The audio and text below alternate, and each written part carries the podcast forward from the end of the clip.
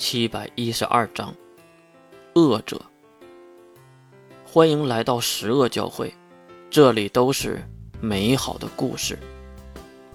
我倒是有一个人选，小维。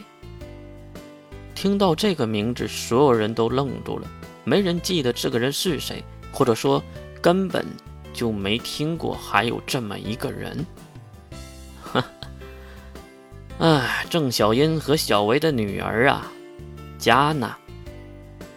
你说什么呢？她还是个婴儿啊！听到世门的话，金龙头摇了摇头。世门同学，你说错了，佳娜已经六岁半了，是一个小姑娘了。金龙头慢条斯理地说着。可是如此小的孩子，世门有些不忍心。可是，没有可是。家呢是伪神正小的孩子，而且你们不想一想，为什么郑家人会有女性的后代？哈，世门这才发现问题。金先生，请明言呢？听到血骨的话，金龙头还是解释了起来。家呢是原始能力者。而且这个能力就是身体的封印，强大的能力改变了郑家的诅咒，保证了自己的安全，不然他早就胎死腹中了。所以加纳是我们不二的人选。师门、水兵、傅晓，你们三人去找郑晓，把加纳借来。这个事儿我不同意。没想到傅晓竟然不同意。金龙头带着嘲讽的口吻回敬道：“哼，你知道未来会发生什么事儿，所以你才这样说的。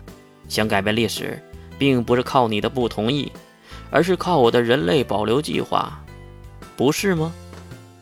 傅小先生，傅小被金龙头说的沉默了，过了好一会儿才抬起头：“好吧，我会去的。”傅晓这算是被说服了，很好。然后就是关灵了，你要留下来讨伐炽天使，因为你的能力是最特殊的。我，关灵指向自己，对，你的绝界就是制胜的关键。谁都知道，绝界绝对无敌的能力，即使是规则都会被其撕裂。然后就是主力的血骨。因为能和魔兽正面硬刚的也只有你了，所以前五分钟我需要你释放所有的能力。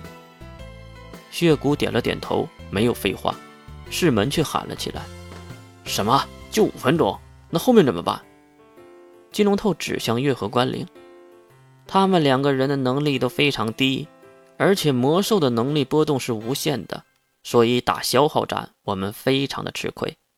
只有开战的前五分钟才是我们能力鼎盛的时间，我们要速战速决。最后，金龙头再次的看向月，然后就是你了。我现在应该叫你什么？刘月、小公主，还是墨汁优雅呢？月斜视了一眼金龙头，他知道他是故意的。乌月，才是彩月和明月给我起的名字。不过我不喜欢别人叫，你们叫我月就行了。胡月，血骨好奇的看向月和金龙头。行了，我来说说你的事儿吧。月负责这样做。一个外行人，一个从来没有战斗过的人，竟然对一群能力者们长篇大论的说起战斗的事儿。当然。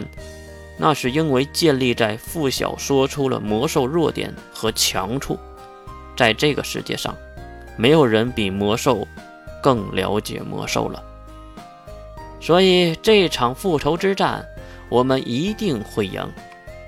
哦，不是必须赢。金龙透说完的战斗方式和技巧后，看向了关灵他们。关灵、水兵、世门。你们三个讨伐完炽天使后，就可以回 S 零二了。毕竟中帝国我们需要你们的内应。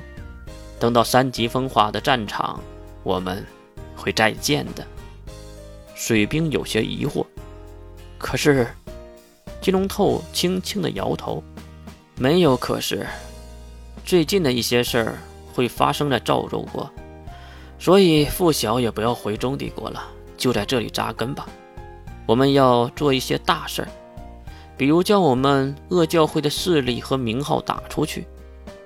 启明大神傅晓当然要吐槽了，等等，我们叫十恶教会，并不叫恶教会。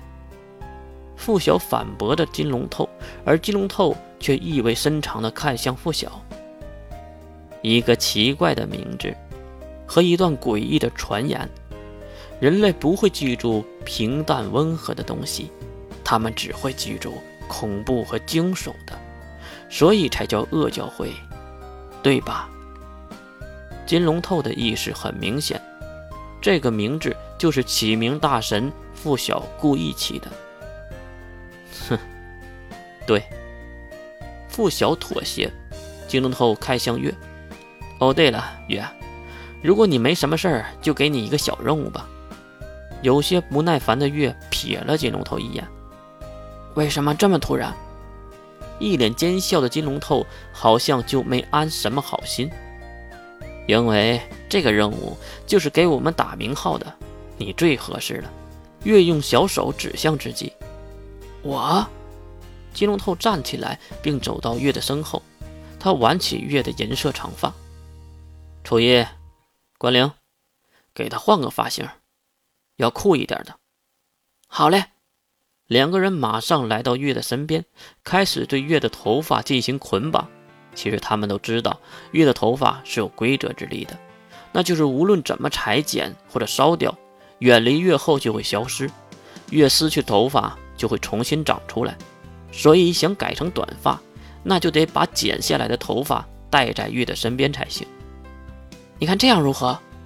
两人将月耳边的头发编成了两个辫子，然后在后脑的部分绑在一起。长长的银发依然是披散着，带着规则之力的头发就是好，不用打理，不用清洁，永远都是这个样子。嗯，确实帅了不少。